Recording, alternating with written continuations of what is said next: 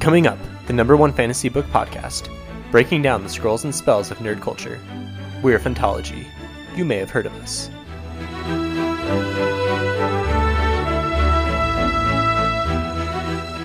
My very favorite scene through all of Dresden Files. Ooh. I think I'm guessing you know what I'm talking about, Josh. Oh, There is yeah. a fantastic scene in Deadbeat, like bar none. I feel like because Files. it's Steven saying saying this, it's going to be like some type of unrequited love thing. No, no, no. This is th- this makes water balloons filled with holy water and paintball guns filled with garlic look just like child's play. Are we saying that there's like a tank going around with some type of? You'll see. Better, better You'll than see, that. man. You'll, you'll see.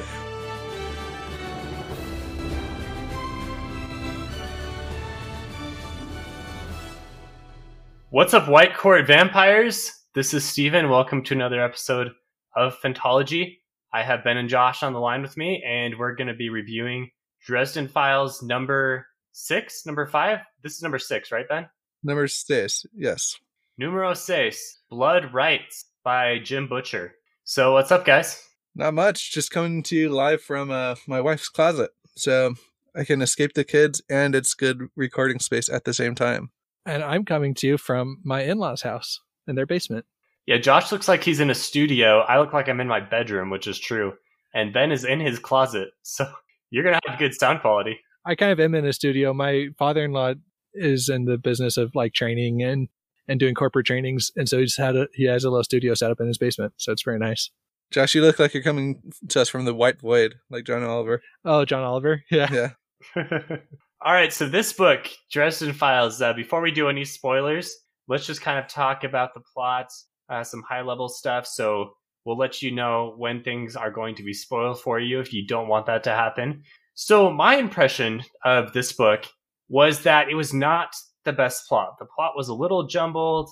There were some plot elements that were definitely not my favorite, but it does probably the most thus far in the series to further the overall series plot along, and it really builds Harry's relationships with the other characters really well. So, kind of lower stakes, but more about Harry as a character and the other characters. Ben, what would you say? You just barely finished the book, right? Yeah, just barely uh, finished it. I would, hearing you say that, I would agree with it. It's funny though because I didn't notice that as I was reading because I was so invested in finding out these huge things that were happening for for our characters. So I feel like I didn't notice that the plot was lacking because it made up for it and with other things. So my memory of this book is that I didn't really enjoy it that much for whatever reason. I just didn't find the plot to be that compelling. The only part of it that I really liked was Thomas, and we won't do the big reveal yet because we're still doing a little bit no spoilers, I think. But I just remember not loving this book all that much. Yeah, I would disagree with you there. This is for sure been my favorite so far because of big reveals. And when I got done listening to it, I was like, how could Josh not like this book? I mean, I understand like if this information begins to be like common knowledge in the future books that you kind of look back on with some level of disdain for this book, but so far it's I think it just did so much to further the characters. Sounds like reviews for Blood Rites are kind of all over the place. If you watch Daniel Greene's video, he hated this book. He said this was the book that he was going to stop reading Dresden Files after after reading this. He gave it a very negative review. And I guess he must have continued because eventually he's now at the point where he really likes the series. But I thought that was interesting how much he just loathed this book. I'll have to go watch that video. I don't know why. I mean, yeah, I don't know. I mean, but take that with a grain of salt because this guy also hates the name of the wind for whatever reason. So I don't, I don't know if we can take his word as absolute truth. You know, Steven, I think that he's reevaluated his opinion a little bit since making those videos. Hopefully, anyway. So before we get into the to this book, if you like what we're doing at Phantology, check us out on social media at Phantology Books. We have a website www.phantologybooks.com where all of our content and links are available there. If you if you'd like to chat with us more, even uh, join our Discord and tell us what we're doing wrong. Tell us what series you would like to see reviewed. And we're also available on Patreon. We have some. We're starting to put up more and more exclusive content there. We have reactions from each of us as we finish books. I try to do little bonus pieces of content about books every now and then and, and explain what we're what we missed in podcast reviews. So check that out. There's a, there's a lot of fun stuff and Phantology is growing. Yeah, for sure. And we're we're coming up on our five thousand mark. We may have already passed it once this uh show is posted, but it's exciting times. Yeah, we love it. It's kind of a dream come true for me. I've always wanted to produce some sort of content, and it's been fun to do with my best friends. So it's great. Yeah, we're just having fun with this, and hopefully, you as listeners are are having fun as well. We also have some artwork that was just released from our friend Mark Wells. It's a, a fantasy library scene, but it's a crossover from six of our favorite characters from different series. It's something that I've always wanted to see because I haven't seen a lot of fan art that takes characters from different series and combines them together. So that's up on all of our social channels. So hopefully that's just kind of something fun to look at and uh, and just kind of show the quality of the brand that we're building. We have some we have some high quality stuff out there. Yep, and we have been doing a bracket for our top 5 series and I think we just finished up the first round of that. So make sure to to go vote for your favorites on those. Yeah, I'm going at it today. My bracket is up against a, a fierce competitor. So we'll see how I do. But yeah, we have eight teams remaining and we'll get down to a champion. And brackets are really fun. So maybe we'll do like a character bracket after this one. Like favorite character or most open? Yeah, yeah, like like favorite character or some kind of like cage match type thing. We'll, we'll have to see what we do. Quick gut reaction: Would anybody choose Dresden for their favorite character? Well, I don't know if you'd win the whole thing, but he would definitely advance a couple rounds. Oh, okay, okay. Depends on the matchups, right? Yeah, this will be fun. I'm already thinking about yeah who Dresden would win against and who would lose against. So, uh, but enough about Phantology. Let's talk about Book Six, Blood Rites. So, if you've listened this far, we're gonna hop into spoilers now. I guess we can do a content warning before we do that. So, like all Dresden Files books, this is, if you've read Dresden Files before, you kind of know what to expect. There's some swearing, probably not anything too awful, although the, I mean, you definitely have to watch for that. There's some violence, mostly magical violence, but there's definitely some characters who are injured in some fairly serious ways, especially in this book. And there's some sexual content in this book, especially kind of has this awkward theme around it because Harry is investigating on a set of a porn film, which can obviously lead to some sexual content, although there's not anything that's too on camera, but there is that theme. And this is one of the things that I disliked about this book because it's just a little awkward. I, I don't know, not something that I really care to read too much about.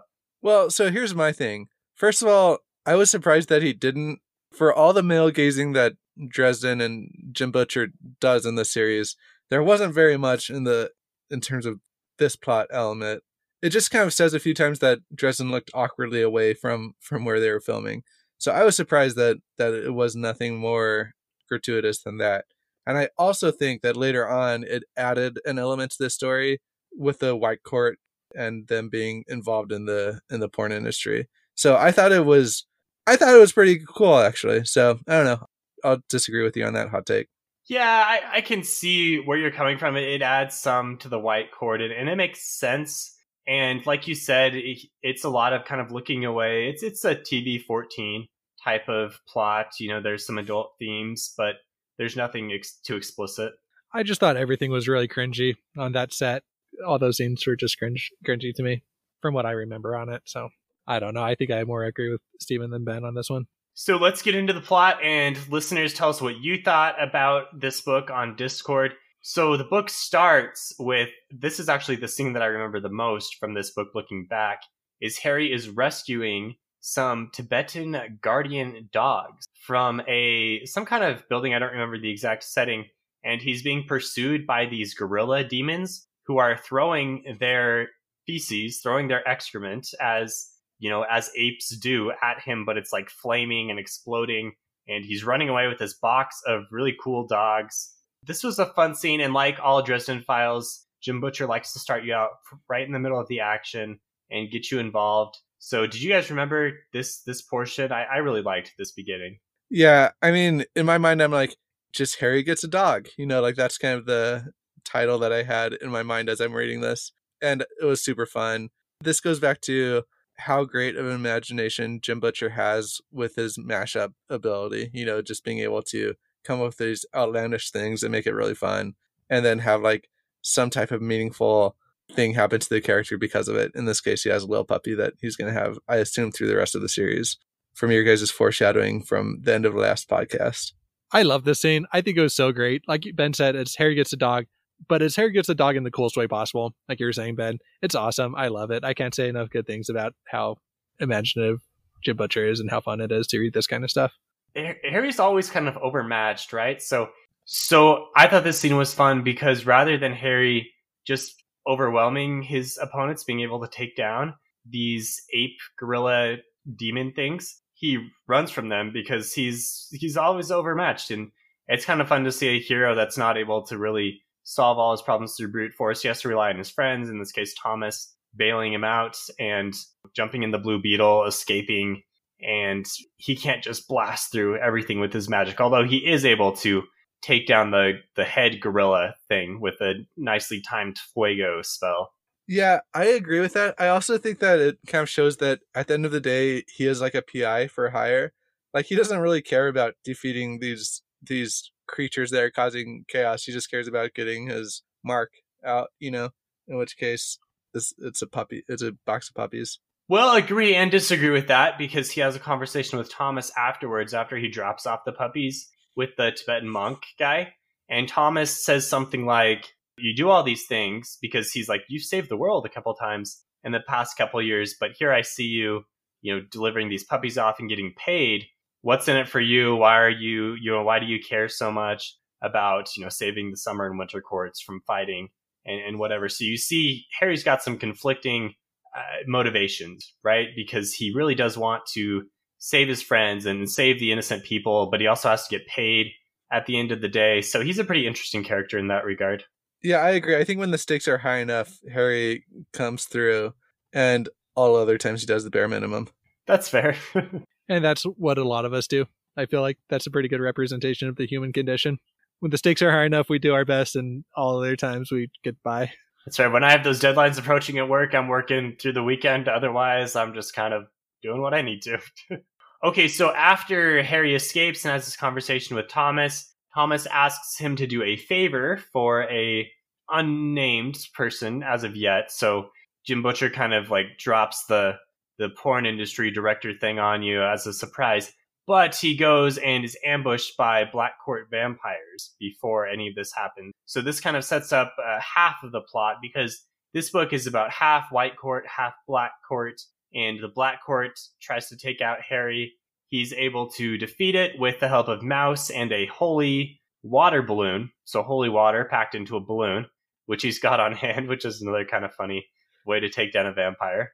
Real quick, let's do a broad overview for listeners that may have had a hard time remembering. White Court are vampires that feed off of passion and sexual desire, right? And emotion in general, yeah. And emotion, yeah, just yeah, they're emotional. Yeah, they feed off emotions and they're the most human and i think the biggest representation we have from them is thomas so far. Yeah and they're actually like human human right? Like they don't really have much like they they're extra strong and stuff like that but they are kind of like edward cullen type vampires right? Yeah i would yeah. Okay and then we got the black court which are the traditional dracula type vampires right? Yeah and they're actually he mentions this a couple times that the book written by i don't remember the author of the Dracula book, but that was actually written as like a guide to killing vampires. And therefore, the vampires, the Black Court vampires that still exist today, are the super strong ones that were able to withstand these purges after their secrets were out. And then the Red Court are kind of more creature type vampires that feed off. What what do they feed on? They're, uh, I mean, they're blood vampires, right? Just pure blood, yeah. Yeah, and they have like blood slaves and yeah, the black court and the red court aren't terribly different to me, to be honest. Well, I think that the red court they like transform into other creatures. Like they're not they have like a human skin that they put on, but they're not really even at all human, right? Yeah, black court have been turned as well. They were previously human. So which one is Mauve then? She's black court. She's right? black yeah. court. I don't think we see any red court vampires in this book. No. So previously, the Black Court were involved. I think in book three, when Harry goes to the party, this is with the whole thing that goes down with Susan. There's Red Court and Black Court in that one, but yeah, Mavra and the other Black Court vampire Bianca were both were the big players in that book, and Mavra is still around. Okay, yeah, so that's kind of a good recap, and that's going to be important because this book does focus a lot on vampires. Yeah, so after the defeat of this small time Black Court vampire, Harry goes off. Well, they meet up with uh, with Arturo, right? Arturo Genosa, I think is his name, Genoso. And he, this guy is kind of your like stereotypical. I don't know if there's a stereotype for a, a porn director, but this is how he's kind of like a swarthy, swarmy guy. He's got like three ex-wives, and yeah, again, I, I mm, didn't really love this part of the book. Like Josh said, it was fairly cringy. But Harry starts to investigate the murders of a lot of the women around Arturo. And at the same time, he recruits Bob and Murphy and Kincaid, who is who was seen what a couple books ago or in the last book. And Kincaid is like an assassin for hire. That's all we know about him thus far. But we Harry is recruiting a, a bit of a a little team here, a following to take down the Black Court and also to investigate what's going on with this entropy curse that's killing people. So how does this curse work? Do you do you remember? Like what does it do? So it's an entropy curse and the idea is it's like anything that can go wrong will go wrong within reason and it's killing it's been cast. I mean, we don't know yet, but the targets are the women around Arturo. For, for some reason, we'll talk about this a little bit later on, so we won't spoil the absolute ending yet. But yeah, the, the idea is the curse is kind of like swirling around and it will take form at the worst opportune time. Yeah, to me, this feels most like a Harry Potter spell that Dresden has, you know, where it's just like some creative spell that he came up with. And I don't know, it's kind of like Felix Felicis is from Harry Potter, where you just kind of get magically lucky and things happen that are really convenient for you. This is kind of the opposite of that. And I I really remember liking it and being like, yeah, this feels like a Harry Potter type magic system or magic spell. Yeah, I agree. I also think that it allows Jim Butcher's creativity to come through. I mean, some guy getting splattered from a falling turkey is pretty funny. I also I was kind of disappointed. This was like Bob's time to shine, man. Harry investigating porn site? Are you kidding me? Bob should have been like just all over this. and he really I don't think he was that much. I feel like he just did his like typical Bob thing where he kind of answers a couple of questions for Harry at the beginning, but I was kind of disappointed that Bob didn't have his moment here. I feel like that's always the case from you. You're a big Bob fan, and you're always hoping for more. I'm a big Bob hopeful. I feel like I'm consistently let down by Bob. he he does expand in later books, so keep on. This should have been his expanding book, if you know what I mean. oh yeah, okay. Thank you, Ben. yeah, let's let's go forward to that turkey scene. Uh, a few things happen before we get there. So Harry's looking into these murders and he finds Thomas kind of lurking around and he jumps him because he's like, Thomas, what are you doing? Did you not tell me everything? And at this moment, uh, Lara, Lara, his sister, Thomas's sister, another White Court vampire, and Inari, who is his other sister. So Thomas has an older sister, Lara, and or Laura. I can't. I don't know exactly. What is the audiobook? Uh, audiobook, man. I think Laura. We'll go Laura. Laura Raith. So Inari is his younger sister. Laura is his older sister, and they both jump Harry because he's attacking Thomas. There's a bit of a misunderstanding. Thomas gets shot a couple times. Harry doesn't. He's able to deflect some bullets. And then, right as this is happening, the Black Court vampires hop in again, and Harry and Lara, uh, Laura agree to a 24 hour truce while they fight the Black Court. And they defeat them using means such as a frozen turkey falling out of the sky and a high heel being stuck through the heart of one of the Black Court vampires. So this is yeah, this is kind of Jim Butcher's time to shine with some of the ridiculousness and the common means of defeating the supernatural. I mean, this is just so perfect. Like you think about the stake going through the heart of a vampire as being like the number one way to kill them, and Jim Butcher turns it into a freaking high heel being driven through the heart of a vampire. Like that's awesome. And this is why the series is just so over the top yes, you can call it corny and you can say, okay, it's kind of ridiculous to the point of some people may not like it, but I just think it's so funny. Yeah, I mean, I I like this scene as well. I do think that the sisters kind of became interchangeable a little bit for me. I wasn't like I didn't have the easiest really? time following. Yeah. At the beginning or later on? Because later on their plot lines diverge tremendously. At the beginning. At the beginning. Okay. Yeah. I mean at the end obviously I can I'm able to track them a little bit easier. Let's see what else did I I had a lot of thoughts about this scene when I was reading it. I have a fun line from the scene. Okay, let's hear. Get you going. Yeah. So after the frozen turkey falls and splatters the vampire, Harry says, "For my next trick, anvils." Ah, yeah, pretty good. Yeah, totally corny, like Josh was saying. Absolutely ridiculous, but it works because it's just Jim Butcher leans into it so hard and and it's awesome. It's funny. Yeah, I think that this is also kind of funny because I feel like Thomas kind of took Harry's place in the guy that gets beat up throughout this book. Like obviously a little bit later on Harry has this like one injury that really kind of puts him down, but Thomas Thomas is the one that has the decreasing health bar consistently throughout this book. And he gets shot right here. There's going to be other things that happen to him later on, and so that's kind of interesting. Yeah, I guess we can kind of go through t- t- uh, a little bit further now because, like you said, Thomas has been injured. Harry has withstood any major injury for the first time ever in reading Dresden Files, and he spots someone and not been injured. So they go to the Raith Mansion, owned by Lord Raith, and he agrees to honor the truths, the truce that Laura set up. But Thomas is, is gravely injured, and so he's taken to feed off of uh, Justine, his girlfriend type person. It's kind of weird because Thomas has feelings for her, but at the same time, as a vampire, like he needs this emotional passion that Josh was talking about in order to survive. But Harry doesn't like this because Harry's, you know, obviously against any kind of innocence, especially women being injured. So this is kind of a conflicting moment.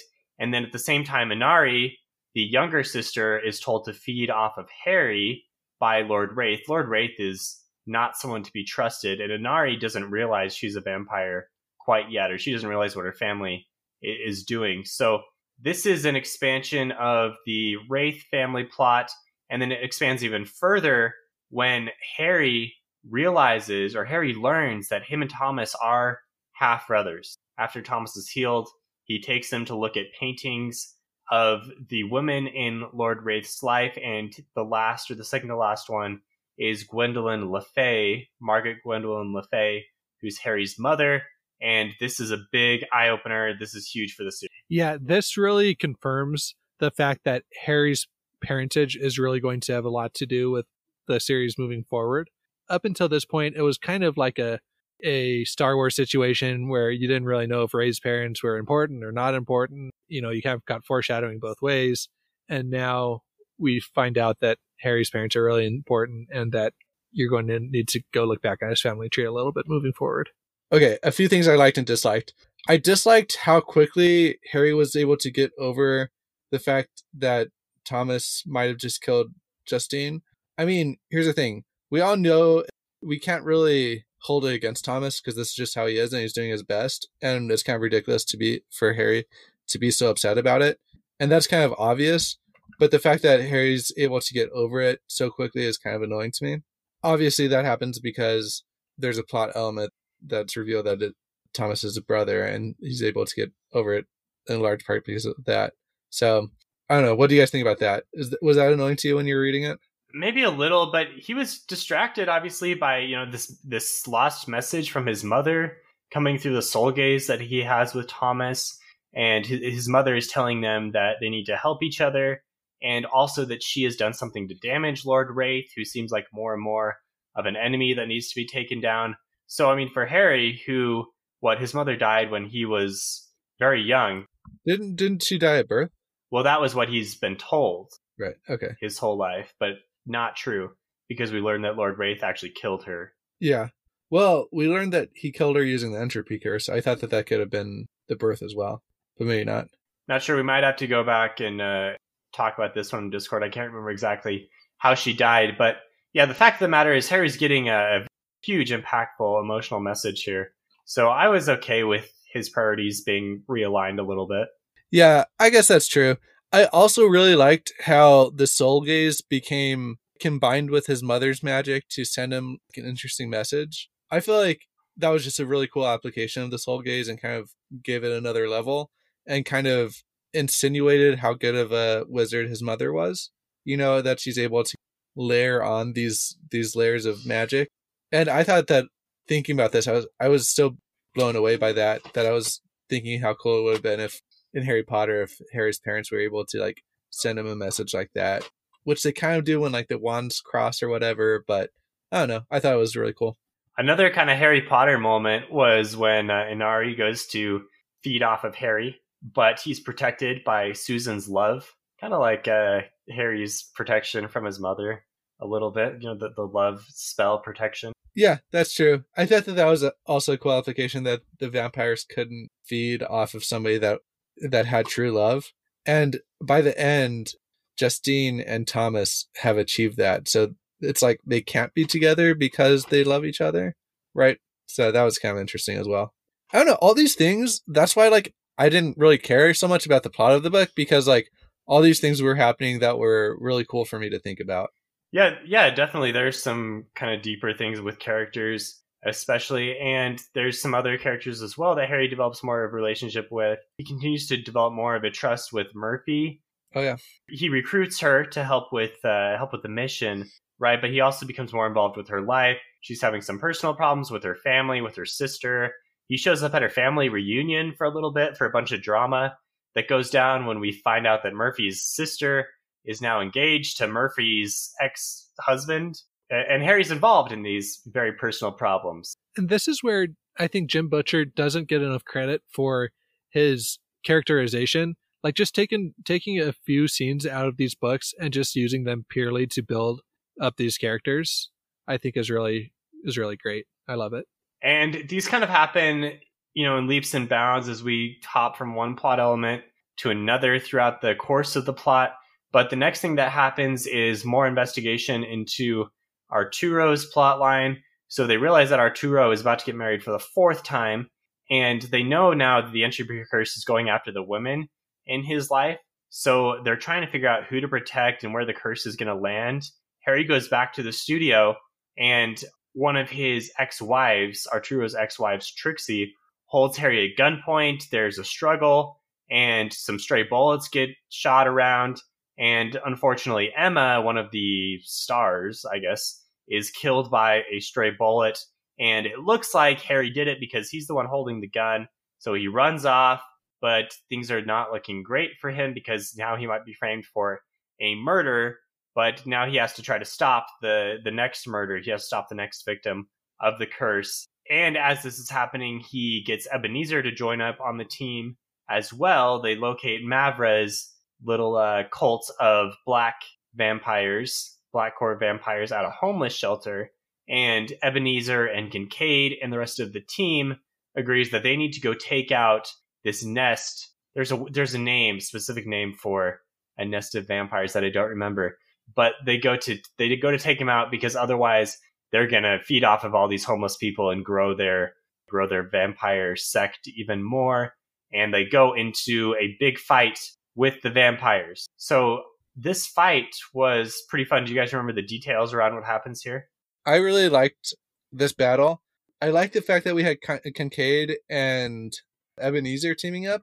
And I really like the fact that Kincaid and Ebenezer have this interaction before they go to battle, where you find out that something is amiss with Ebenezer, who apparently had a huge influence on Harry's life. I'm going to save more of that for later. And so this kind of provided like a cool dimension where they have this conflict happening before they go into battle, which I thought was cool. And also Murphy having to like kind of fully embrace the other side of justice where she's suddenly like a vigilante type role. She might have to kill people that look like humans but have been kind of possessed by the vampires. So it kind of provides some real moral dilemmas for Murphy, which I thought was was way cool. Yeah, and it expands her relationship with Harry more because she chooses to trust Harry and go with the vigilante, even though she's a lawman, right? She's she's the sheriff. She's the one who should be enforcing the law. Yet here she is, kind of doing what's right, but having to compromise her morals a little bit in order to get there. So it's interesting. Yeah, and so that's another thing. Like, I feel like the plot was lacking, but it was more of just a device to put these characters in in these compromising positions. I thought it did that very well. It was a little clunky, but I could really feel the dilemma for for Murphy and for uh, Harry working with Kincaid and Ebenezer, even though we found out that that things might be amiss in those relationships. And Thomas as well. I mean, that's a huge relationship that's now being explored. Yeah. Do you think that the way that Thomas and Dresden kind of immediately start to bond as half brothers. Do you think that's realistic? They've already bonded a little bit, and yeah, I can see what you're saying, Josh. Like maybe there should be a a feeling out phase where they're like, "Wait, you're my brother. I don't know about this." But I think that message from his mother really helped bond them quicker because hearing your mother's voice saying you need to trust Thomas and help him, I think that really solidified the relationship and did a lot for it. That's a good point. And they also had that soul gaze. So, I mean, when you can technically just know someone's like true personality, you know, then that probably goes a long way too. Yeah, I, I thought the soul gaze where it talked about Thomas reaching through the mirror and the creature reaching back towards Thomas, it really showed that he was like fighting to be a good, decent person. And I think Harry probably recognized a lot of a lot of himself in that metaphor. And there's another soul gaze that happens as we go into this fight with Mavra, where he sees Murphy, and Murphy's kind of like a an angel or like a where, where Murphy's like a white knight in armor almost, and then he sees Kincaid, who is like a demon. So we get you know the, the soul gaze is really nice. Yeah, and that wasn't more. That was more of a true sight type situation. The third eye. Yeah. yeah, the third eye. We've actually seen Murphy like this before. When she was fighting off the dream demon, we see her as kind of a white knight. Yeah, so I think that this does have a little bit of foreshadowing for the future here. We get the fact that, I mean, there's a specific scene I'm thinking of, Stephen, and the people that are listening that have read Dresden, when when Murphy uses a resource that she has at her disposal really well. Do you know what I'm talking about? I'm actually not sure if I know exactly what you're talking about. We could we can chat about it later. Okay, I don't want to spoil anything for Ben because it was a really cool moment for me, so I'm not going to say anything further. I mean, bottom line is Murphy's been developed a lot as a character here. Yeah, and you're right. I'm, i said soul gaze mistakenly. This is just a third eye viewing. So yeah, we get a little, also a little bit of back story or a little bit of a reveal on Kincaid because there's something going on here with the third eye sight. And then, like you said, Ebenezer has some kind of history with Kincaid, and Kincaid calls him the Black Staff, so that means something, but we're not sure yet. And we go into the fight, and a few things happen. The vampires are using mines and napalm blasts and flamethrowers. And children as hostage. They're holding children as hostage, who obviously need to be rescued, or they could potentially be turned into vampires. So it's interesting to see them use all of this, you know, human technology and Harry has to use his resources in the best way to thwart this. So I guess we don't need to do a blow by blow of what happens, but the uh, the most important thing is that Harry tries to stop one of these blasts and he throws up a shield that shields them from the shrapnel or, or you know whatever would have injured them. But a bunch of heat gets through and horribly chars burns one of his hands. And this is an injury that is not healed, not able to be healed, at least not yet. We'll see what happens in the future, but it's really going to handicap him. And this is the first time we've seen Harry really experience a lasting injury that's going to drain him. Definitely. I thought that this was pretty shocking because we do see Harry as being kind of invincible. I mean, I don't know. It's so weird because he gets beat down, beat down, beat down, but then he's fine by the time the next book starts and we kind of get the feeling that this is going to be different. Did this remind you of any other fantasy book events? Is like a Dumbledore thing? There's a Dumbledore thing. Yep. There's another. There's another character that has oh, something. Gosh, there's actually a book that you have not read that we reviewed that we talked about characters that end up losing their hands. Don't go there. But I was also thinking about another series that we've all read. Yeah, I can't spoil that one, but I, I know what you're saying. But yeah, hands are very symbolic in literature. They represent your power, right? Your ability to do things. And so Harry, with his hand being injured, it's not a good sign. yeah, so that was that was crazy. I felt like it was kind of a little bit forced, but it was good. What did you think about Murphy kind of slithering out of her pants at the hands of Kincaid? And then like the fact that she like secretly loved it. That was a little weird. Yeah, that was gonna be my worst of the best scene at the end. Every, everyone hates this scene the fandom is united against this scene is ridiculous and sexist and every like is oh man. This is one of those things where i feel like jim butcher might want this one back. Yeah this is exactly what i think that if i'm remembering Daniel Greene's video this is the biggest issue that he had because it's really taking this big strong female character that everyone's that everyone loves and just turning her into some just it's not in her character to do. It's weird. It's just and it doesn't make sense either because she's doing it to slither underneath a laser. Like, yeah. How, what are these? Yeah. Yeah. This feels like some like early 2000s action movie sequence where it's just you want to get a sexy actress like in as little clothes as possible. You know, it's weird. Exactly. Also, I think that it's weird that suddenly Harry becomes like somewhat attracted to her, and you're like, oh, come on, Harry, keep it in your pants. You have all these other women that you have these relationships with, and Murphy is just supposed to be like this solid person that's off limits for you. So, are you like not on Team Murphy, Ben? At least not right now. No, I mean, with Dresden, there's always like, you know, that he's always attracted to basically anything with legs. Sure, but he doesn't have any relationships going on right now. I mean, the thing with Susan at the end of the last book, he was taking down her pictures, and that pretty much came to some closure. That's true, I guess. Yeah.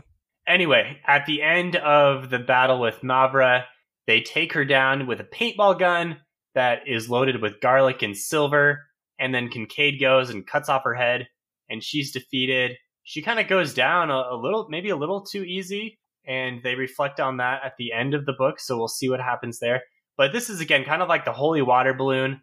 He's using a paintball gun to take down a vampire, another fun thing. Yeah, I was just going to compare it to the water balloon. It's very creative, so props for that.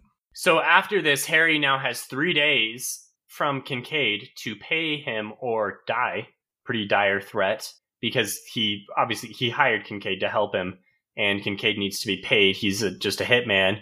So that is, that's kind of looming, and Harry figures out you know he's still got to take care of this White Court curse. So they know that it's going after someone that Arturo loves. Him and Ebenezer have a fallout. He's learned now that Ebenezer is the Black Staff and he's a wizard that's able to break the laws of magic.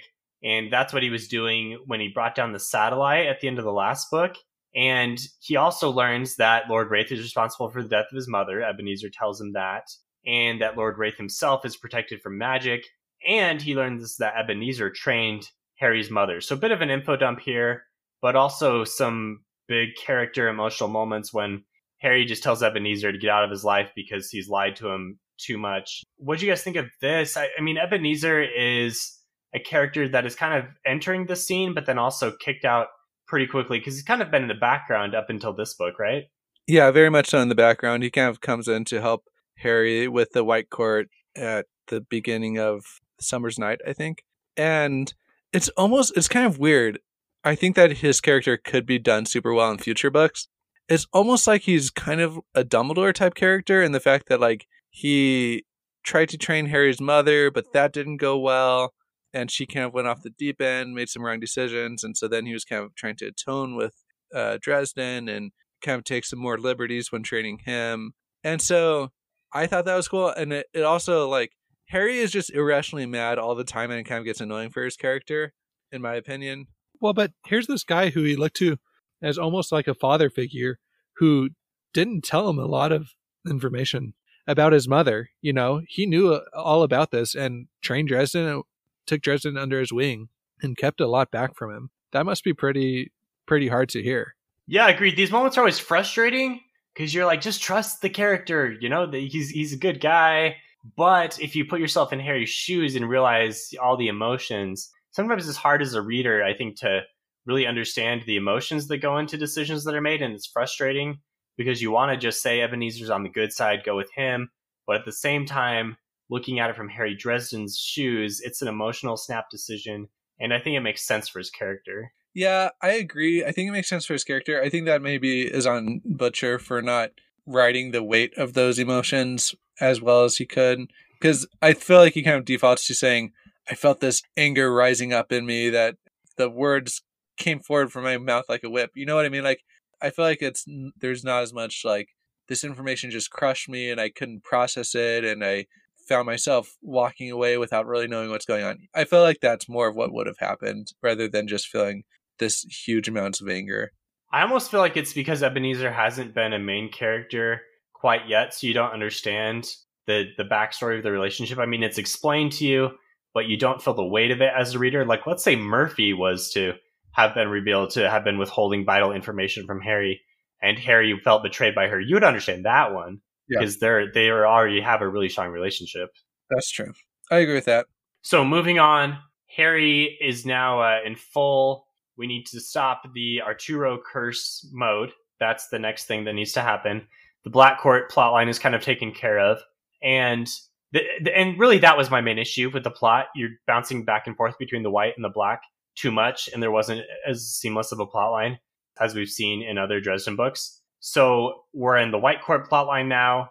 Harry makes an alliance with Laura, and they go to save Thomas, who's been taken captive by Lord Raith for some reason. We now get the sense that Lord Raith has been behind this curse from the beginning.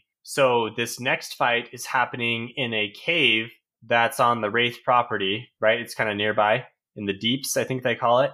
And they realize that Raith can't be harmed by magic, but he's been unable to feed for years because of Harry's mother's death curse. And as they go in to stop him, Harry and Murphy are captured right away, about to be used in a ritual that will call this demon.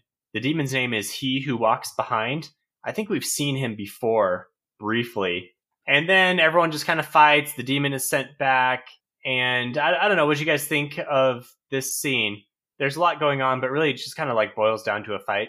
I thought that Murphy kind of redeemed herself here. She was able to somehow withstand the most powerful vampire persuasion, most powerful white vampires persuasions, and get the drop on him.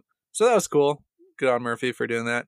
I thought that it's a typical Dresden situation where there's a lot of things going on, and Dresden somehow manages to outwit everybody. Yeah, there's a lot of magic being flung around. There were a few little tricks that you as a reader didn't quite expect, like Murphy pretending to be taken by Lord Raith, but then flipping the script and freeing everyone, and that and that starts the the fight. And then at the very end, Laura goes in and drains her father, and her father is now like her thrall and subservient to her. So Laura is now the true power of the White Court. And I guess we didn't really talk about Laura Raith too much. She's going to be a character going forward as now the the de facto head of the White Court. But she's just like once again the most beautiful woman in the world that Harry has ever seen. She's also very smart and, and cunning and, and pretty cutthroat, and she takes control of her family. Her and Harry have a bit of a standoff understanding because they both have some information about the other that they don't necessarily want to get out there. So Harry finds himself in somewhat of a position of power. He's almost like a swing vote in Survivor, where he's, you know, he, he knows some information and this is going to be important later on. Yeah. So, what did you guys think about this, like, mild incest that is supposedly happened with the White Court? It was weird. I didn't like it. Didn't like it at all. Josh is cringing super hard over there. Yeah, it's it's totally weird. I mean, we don't like these ideas for sure it's how the White Court operates. So, you know, this is the the vampires that Butcher has created. They feed off of energy, especially sexual energy, and that's what happened. I, I don't I don't I don't know. I feel like you could have done a better job of either having there be some politics where Laura takes control over her father through like political intrigue or where she uses his emotions as her him being her father like uses those emotions to feed off or just something besides just this weird in- incest thing of i don't know it was weird i didn't like it i feel like it could have been done better yeah i, I could see that like maybe she, he's getting very he's getting very angry or there's just a lot of emotions coming to bear and then he gets sucked dry or something yeah. like that i mean it happens off camera so it's not too yeah. graphic or weird but yeah you're right the idea is just cringy it's also cringy to know that the father consistently does this with all of the with all of his daughters and then like systematically kills his sons. I feel like it could have been done right and it wasn't, you know, like it could have been done like these are almost like another breed of animals where the I feel like insects do this a lot where the mother like kills the father. I don't know. It was just weird. Where it was just almost it was just in their nature for for her to do that to him. It was weird, yeah. Big no for me on this one. This is Big nope. Yep. Big nope. Like you said, Josh, it was for sure cringy. I think we're pretty much through the book. There's a few loose ends to be tied up, but yeah, I'll agree. I think the plot of the book overall was a big cringe, but the character development is crucial for this book and the books going forward. So overall, I don't know. One, uh, not my favorite. I know Ben said you really you really like the books and you're continuing to you know say that every subsequent book is your favorite as you've gone forward which is a good sign but i think we can we can recognize there's some shortcomings in this one. I think after book three, it, it started getting better. A few things that we didn't talk about in this book that might be that are foreshadowing going forward is one of the times that Harry casts Fuego. It smells like sulfur or something, right? And he calls forth Hellfire instead of his normal fire. Yeah, so Hellfire is the spell that like empowers his other spells. As if he needs more power behind his fire spell. Yeah, his fire spell, his his main one, his Expelliarmus per se. Uh, another Harry magic user that only has one spell. But he realizes that the demon, Lasciel, I'm gonna say, I think that's the right pronunciation. This is the coin that he picked up at the end of the last book to protect Harry Carpenter. And he encased it in cement and thought he was safe. But after his hand has been burned, he looks at his hand and sees an imprint of the symbol from the coin. And he realizes the demon is in his mind a little bit somehow and is empowering his spells. And yeah, this is going to be an issue. Yep. I feel like this is the second book in a row that you get, are left with this cliffhanger that has to do with the Denar- Denarians? Denarians? Yeah, interesting stuff like that I really think is pretty smooth when Butcher layers that in there. And I really like how he foreshadows without just giving away everything that's going to happen. And you're starting to see in every book, it's like every part of the Chicago verse magical world appears. I mean, you don't have any Fae in this book, but in future books, it's going to be, you know, every different element is in the plot line. And like Josh said, the layers are there and that's what makes the the Dresden Files really fun when you see all of these crossovers all the time. Yeah. So one other thing that happens at the end that they kind of reflect upon, they're like, "Man, Mavra was defeated really easily. Huh. Seems like it might be a, a problem." And that's all we have for this book. So we'll see where that goes. And we get a name for Harry's dog. He names him Mouse. I don't yeah. think Mouse actually does too much other than alerts him of the vampire attack at the beginning. But one kind of funny foreshadowing line, I think this is one of the very last lines of the book, is Harry looks over to Thomas. Thomas is now his roommate, by the way. I guess we didn't mention that, but Thomas has been kicked out of the White Court and is rooming with Harry. Thomas paid off the debt to Kincaid as well. So they have a pretty strong bond now. And Thomas buys Mouse some food, and Harry looks over and says, Hey, Thomas, why'd you buy the large breed puppy chow? Because Mouse is just a small dog. But eh, here's some foreshadowing as well. We'll see what happens with Mouse. I can't believe I actually made the joke at the end of the last podcast about a cat being in the situation. I know that was hilarious. yeah, yeah. I mean, he's already got a cat. Yeah, Mister yep. and Mouse. Yeah, so I thought that that was. I thought that everything about Mouse is, is just done really well, and especially the fact that like Murphy really loved taking care of him for a large part of the book. I'm on Team Mouse right now. He's probably he's up there in my rankings, in my power rankings. He's like the Bella of this book. from Wheel of Time, right? Right. Yeah, you Twilight. always got to you always have to get behind the lovable animal creature. So should we do some worst of the best? Yeah, I think we've gone through all the plot stuff. I already kind of hinted at one of my worst of the best. I bet I can come up with another one. But do you have one other than the pants scene? Yeah, so this whole threat of Kincaid killing Harry because he couldn't um, pay off his debt. First of all, this is quote unquote I called it, but like it's very it was very obvious to me that Thomas was going to be the one to pay off this debt because like you see Thomas like driving around in these fancy sports cars like throughout the series, and you know that he has kind of like this unlimited supply of money. I know that kind of changes at the end and it kind of ups the stakes a little bit, but you're like, okay, Harry's working with this like uber rich dude and also has a huge debt. It felt pretty obvious that that's the way it was going to be resolved. The stakes didn't feel very high like Harry was going around thinking that he might be killed by Kincaid throughout the book, and you're like, come on, dude, obviously that's not going to happen. Thomas is probably just going to pay your debts. So I feel like the best was this whole kind of layering layering in Kincaid as a as a player in the series, and the worst was this looming threat that Kincaid could kill Harry because he didn't pay off his debts in time. I thought that was a pretty weak plot line. So there's my worst of the best for you but maybe Thomas is just being hinted at the. I mean, he's got the money; it's it's being set up for him to pay off the debt. I mean, I guess you just didn't think the threat was real. Was the problem? Right. It wasn't enough of a threat to me, and I think some part of that was because I I could see a very clear resolution to the threat. Let me just say, this is an interesting take that you've had. And very interesting. In future books, you might look back and think, "Oh, interesting," but that's all we're going to say for now. That's interesting. Okay. And I, I don't. There's no way. I don't think there's any way you'd be able to predict what we're talking about. Okay, okay. My worst of the best is this book, just as a whole. this is the first time I finished a Dresden book and I I wasn't like in love with it. You know, Dude, how do you say that, man? You got family being like such a central theme. You got like. Murphy's family. You got Harry's brother-in-law. You got half brother, not brother. or, Yeah, sorry, brother, half brother. and that's the thing is, looking back, like I like where a lot of the things that were introduced in this book went, but when I was reading the book, just like straight up when I was reading the book, and after I finished the book, I didn't like like it wasn't one of my favorites, you know, and I was like, well, that was kind of a lame book, and where everything goes after is I like, and I just don't like the wrapping that Butcher put around it. This book, like with the plot, with the none of the plots felt very compelling to me. Like the three different plot threads that we had going on with the White Court, Black Court, and the curse and all this stuff. Just none of it felt super compelling, and it's annoying because a lot of the times the plot is fine for me with Dresden. Like the individual plots of the book, I like those kind of investigative. Let's go from scene to scene and find out clues that lead us to the next scene. I really like that structure. And for whatever reason, I didn't like it in this book because I don't think it was very strong because I think that they were trying to do too much.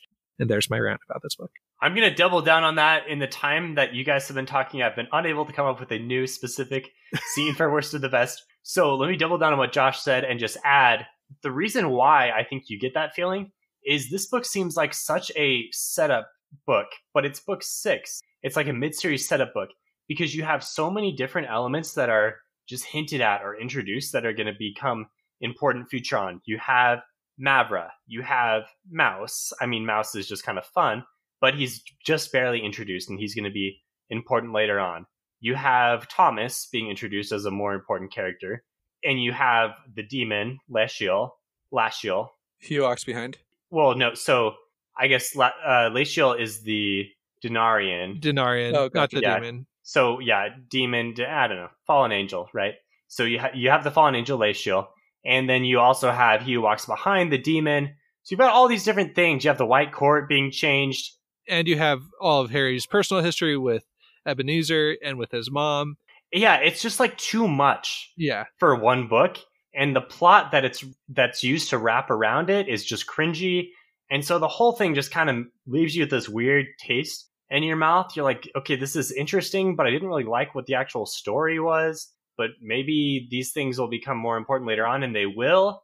And Jim Butcher does really well in future books, but this one, eh, wasn't feeling it. That's fair. I guess like it's easy to say that. I mean, it's easy to say that the foundation of any building is ugly. You know what I mean when you see the finished product. And so for me, it's like, but for me, seeing the foundation being created was fun in this book. And you do have a different perspective than us right now because this is your first read through. You haven't read any further. Josh and I are current, up to date with 15 books under our belts. So this is Right. an interesting, interesting to see the difference in opinions between the two reading. Yeah. Yeah. So I will say, Ben, look forward to the next book. The next book is Deadbeat and has contains my very favorite scene through all of Dresden Files. Ooh. I think I'm guessing you know what I'm talking about, Josh. Oh, There is yeah. a fantastic scene in Deadbeat, like bar none. Best. I feel like because Files. of Steven saying saying this, it's going to be like some type of unrequited love thing. No, no, no. This is th- this makes water balloons filled with holy water and paintball guns filled with garlic look just like child's play. Okay, okay. Are we saying that there's like a tank going around with uh some type of you'll see better- better you'll than see, that. man. You'll you'll see. a bomber, a plane bomber gonna? Just watch. Oh, just man. just read. It's this is great. Okay. This is like if Dresden File ever does like a really good TV adaptation, this is the scene that if they cut it, I'm no longer a fan. I will distance myself from it. This better dang well be in it. Yeah, throughout the entire climactic scene in the next book, you've just got this like ridiculous, goofy grin on your face because this scene is so awesome. okay. Okay, fair. Ben's gonna hate it now. Watch. I know I'm gonna be. Like, this is so over the top. This is. if this appears in your worst of the best for Deadbeat, I'm gonna be so mad. Uh, okay, I think one thing I will say at the very end of this recording is where the heck are all the Dresden fans at, man? We have such a strong following on Discord for like all these different series, but there's no Dresden fan. So if you're a Dresden fan and you want to represent your fandom well, you got to get on it here because Yeah, we've done like six of these so far, and I don't know. Well, these episodes get a decent amount of like downloads. Like enough people are listening to them. We just have nobody active on Discord that wants to really come in and talk about Dresden. I feel like. Okay, Dresden fans, you've been called out. I've had trouble getting these posted on the subreddit for some reason. The uh, I, I don't know if we have enough karma or something, or the mods don't like us. But I'm, I'm gonna try harder to figure out how to do that. And yeah, Dresden fans, please join. Well, that might be a plea because I know a lot of uh, subreddits have rules around posting your own content. So if you do enjoy our content and are a Dresden Files fan, hop onto the sub and and maybe post a link to these episodes. That would help us out a lot.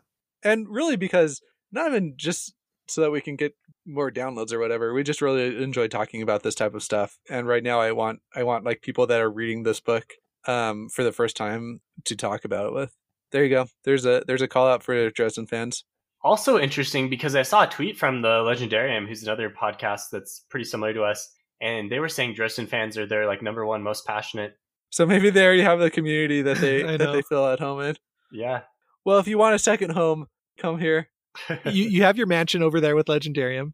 Now Yeah. come over and bunk with us at Harry's house. You can be like Thomas, and we'll put you up in a small little apartment. Buy us some dog chow. All right, thanks guys. Thanks for being on. This has been fun.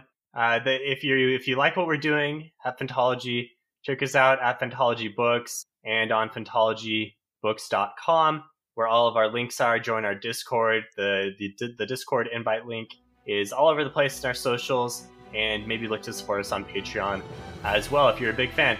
Okay, thanks Ben and Josh. Uh, we'll see you guys next time for Deadbeat or for some other episode that we will record. But uh, yeah, we'll see you guys later. Cool. Thanks. Thanks, Steven.